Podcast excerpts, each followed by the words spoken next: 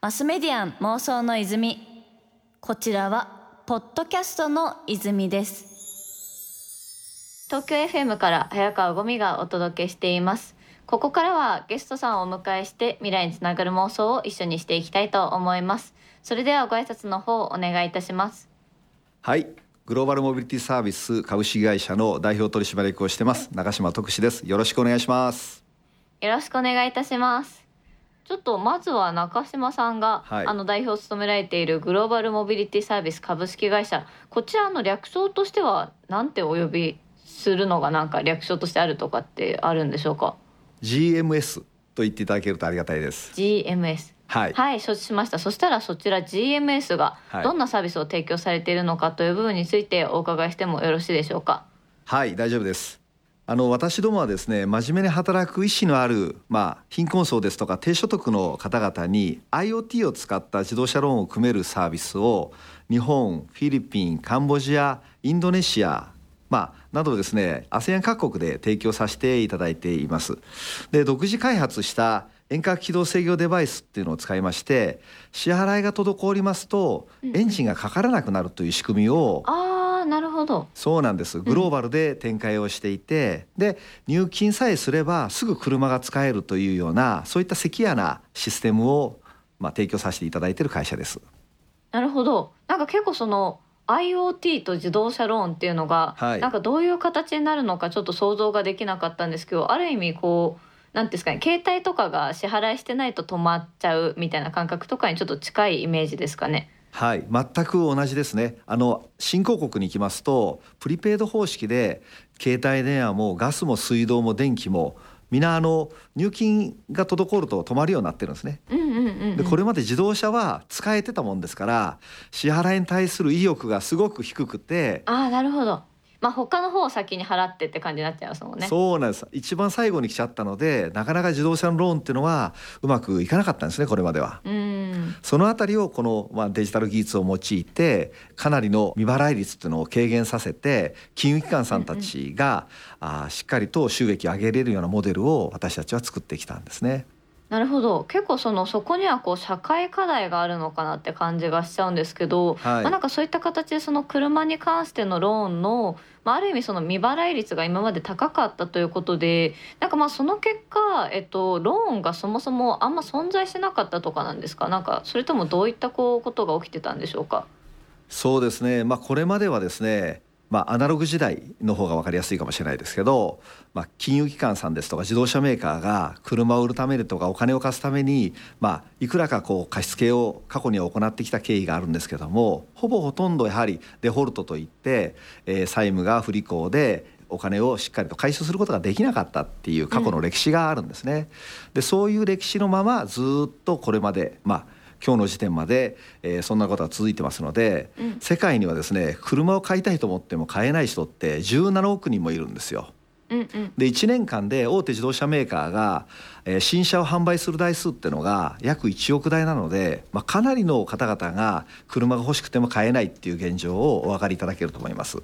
なるほどじゃあ結構そのアクセスというかこう足じゃないですけど移動手段ってすごく一つ重要なこうリソースかなと思うんですけどそれがまあ今までこう使えてこなかった頃こそ、まあ、なんかそういったこう移動によってのこう機械損失ってものもあったってことですよね。おっしゃる通りなんです。あの ASEAN なんか行きますともう皆さんもお分かりだと思いますけど騒音だとか排ガスまみれでですねこの国の警察はなんで取り締まらないんだとかなんで新しい車を推奨しないんだとか言って皆さん思われると思うんですよね。もうあまりに騒音や排ガスひどいですからね。その裏っ側にはですねローンだとかリースが全く使えないという現状があったんですね。ですからそういった課題をやはりしっかり解決していくっていうのがやはり私たちのようなスタートアップの役割ですので、まあ、これまでのアナログ時代では解決できなかったものをこのデジタルの時代の中でしっかりとまあ技術とサービスでまあ解決するっていうようなことを私たちは今行っているわけです。マスメディアン妄想の泉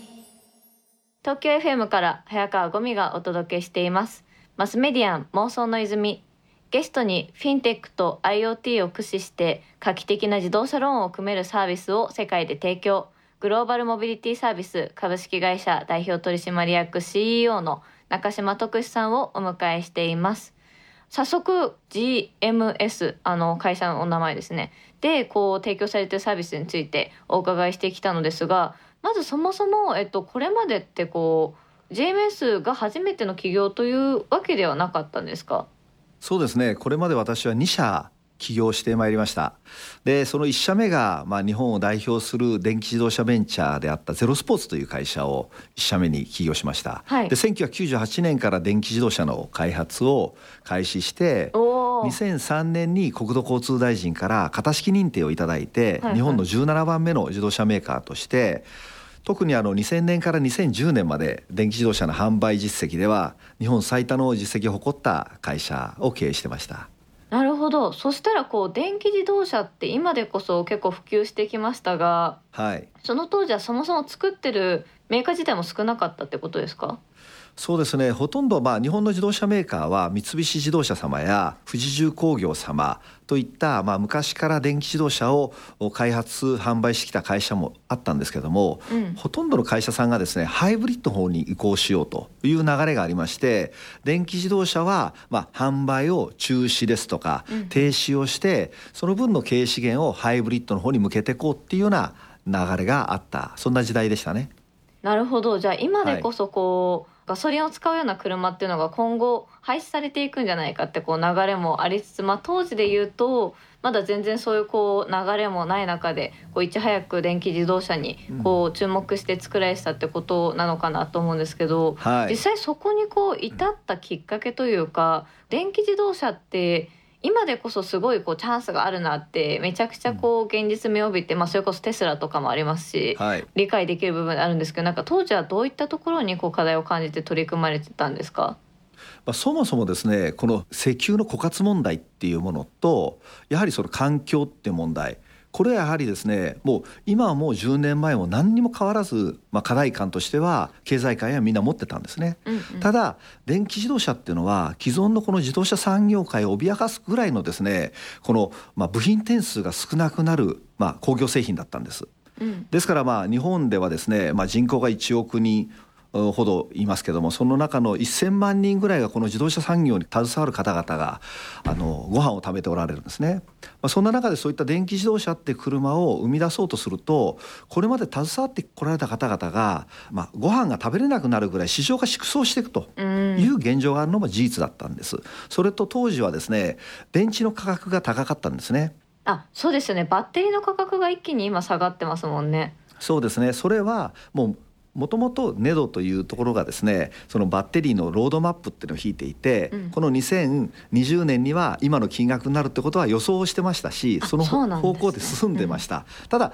それをやはり容認できなかった当時の自動車業界があったわけなんです。なるほど。でも今世界の流れが電気自動車の方にぐっと向いていて日本の自動車メーカーはもう電気自動車を認めて普及させていかざるを得ないっていうそんなまあどちらかというと後手になってしまってるっていう現実を、うん、まあ皆さん感じておられるんじゃないかなと思います。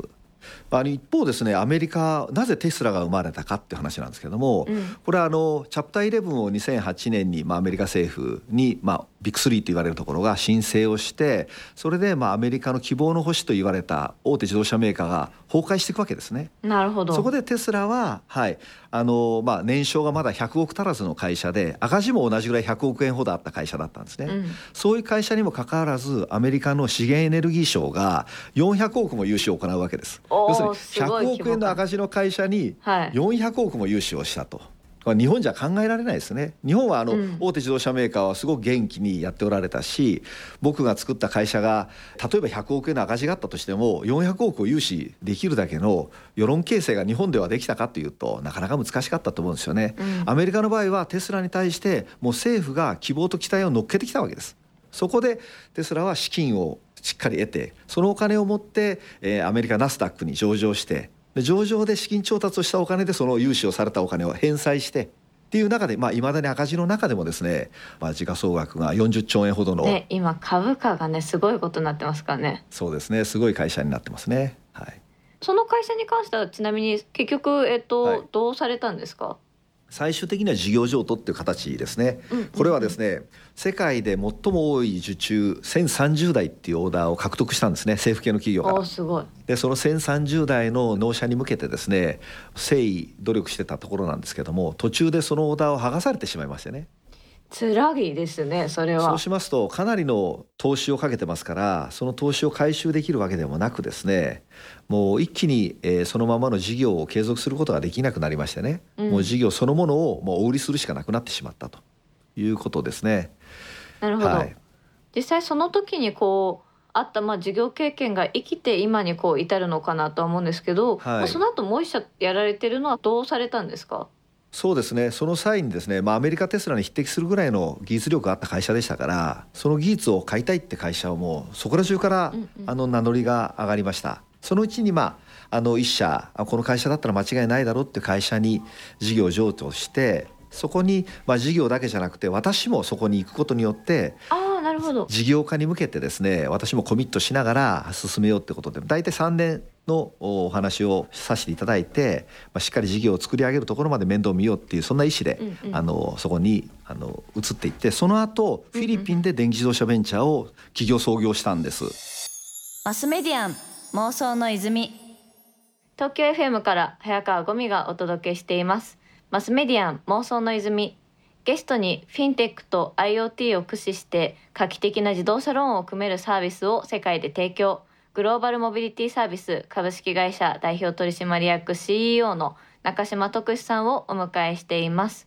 結構こう中島さんとこうお話ししてると、はい、本当にこうビジョナリーというかこう目指されてるところがしっかり軸がある方なんだなっていうのが本当によく伝わってこう私は感銘を受けてるんですけどこうどんな思いとかどんな信念をこう持たれて事業を取り組んでらっしゃるかみたいなお話ってお伺いできますか？そうですね。僕は電気自動車のベンチャーを日本国内でやりましてその後フィリピンで電気自動車ベンチャーを企業創業したんです。それでその電気自動車をフィリピンで売ろうと思った際にまあ、当然いい車なのでもう皆さんは欲しい欲しいということを皆さんおっしゃられるんですけども、うん、現金を持ち合わせていないということが分かりじゃあローンですとかリースを組んでいただいて購入していただこうということでそういうお会社様に、えー、お願いをしてそういったサービスをこの利用者様につけてくださいませんかっていうことで、うんうん、まあ、何十人も何百人もお願いをするんですけども大体通過するのが10%ぐらいで90%ぐらいの人が通過しないって現実を知ったんですね。うんうんっていうことは僕はその電気自動車をまあ過去販売してきた製造してきたまあ自動車メーカーとして2社経営をしてきた中でああいった車を作って世の中に提供することが地球環境の改善につながってものすごくまあサスティナブルな世の中を作り上げれるもんだというふうに確信を持って僕はその自動車開発から製造まで行ってたと。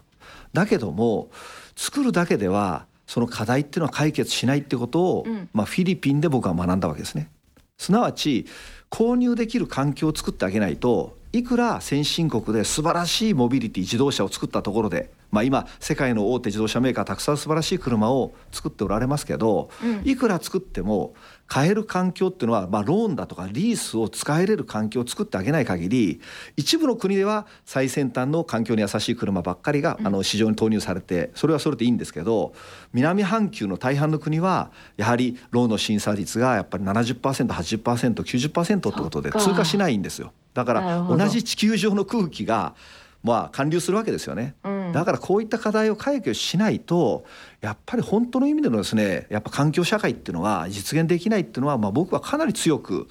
確信を持って理解したつもりでいますのでですからこういうサービスを普及させていかないと結果地球環境にとって全く良くがないという、まあ、強い意志を持って今あのこの事業創造に取り組んでやってるっていうところです。なるほど。じゃあこう、はい、ある意味もう本当にこれはいいぞという商品を作ったとしても、はい、それが届かない今状況になってしまっているというもうそこの流れ自体が、まあ、課題であるっていうところが、はい、やっぱこうプロダクトを作られてる中でこう感じられた部分っていうことで今の形になってるんですね。はいもう本当に強く感じてこの事業にもう没頭してやってるってことですね。なるほどこう今後 GMS が妄想するこう事業自体の未来ってどういったものなんですかね？そうですねまあ一言で言うと真面目に働く人が正しく評価される仕組みを作るっていうのが私たちの,、まあ、うん、あのビジョンなんですけどもこれをやっぱり実現していくためにはですね、まあ、車両を買いたいっていうのは、まあ、一つの手段でしかないんですよね。うんうん、なるほど目的っていうのは幸せな生活したいとかあの豊かになりたいっていうそういう、まあ、あの願望が非常に強いんですよね皆さん。ですからもう休みなく一生懸命頑張っておられると。ですからその頑張りを僕たちは可視化をしてでそれを価値化してそれをデータとして金融機関にお戻しすることによって金融機関は新たなファイナンスですとかそういったローン商品を提供することで幸せの前借りを得られるような仕組みを僕たちは作ってってあげたいなと思うんですね。うんなるほどこれは日本の昔のあの戦後にですねまあ、あの焼け野原の中から頑張る人に対して、まあ、腹を持った人がよし君頑張ってやってるからこれだけお金貸そうっていう人に支えられて、まあ、結構俺を信用してくれるんだったら頑張ろうっつって早く縛って頑張ってこられた方々が地方にはたくさんお見えだっていうふうにも先輩方が伺っています、うん、まあ、そういうようななんか仕組みをですね今の時代ですからもうデジタル式に変えてですね、えー、皆さんにしっかりとしたその幸せですとか豊かさを実感してもらえるようなサービスを提供することが私たちの願いだなと思ってやってます。確かにそうですよね。あの結構こう富がどこかに偏りやすいっていうのはすごくあるなと思っていて、はい、しかもなんかそこにこうアクセスできる状況でない場合にこうよりその差っていうものギャップってものが加速していくっていうのはすごくあると思うんですよ。こう例えば勉強できる機会がなかったりとか、はい、こう努力ができるような環境になかったりとかなんかそれが結果的にこうそのリターンとして戻ってきづらいような状況にあるっていう人はすごくこう多いんだろうなとこう私も想像してる部分であったので、まあ、そういったところのこう一歩目じゃないですけど取っかかりっていうのを作っていくっていうのがこう GMS さんがこう目指されてるところなんだろうなっていうふうに私の方では受け取りましたね。マスメディアン妄想の泉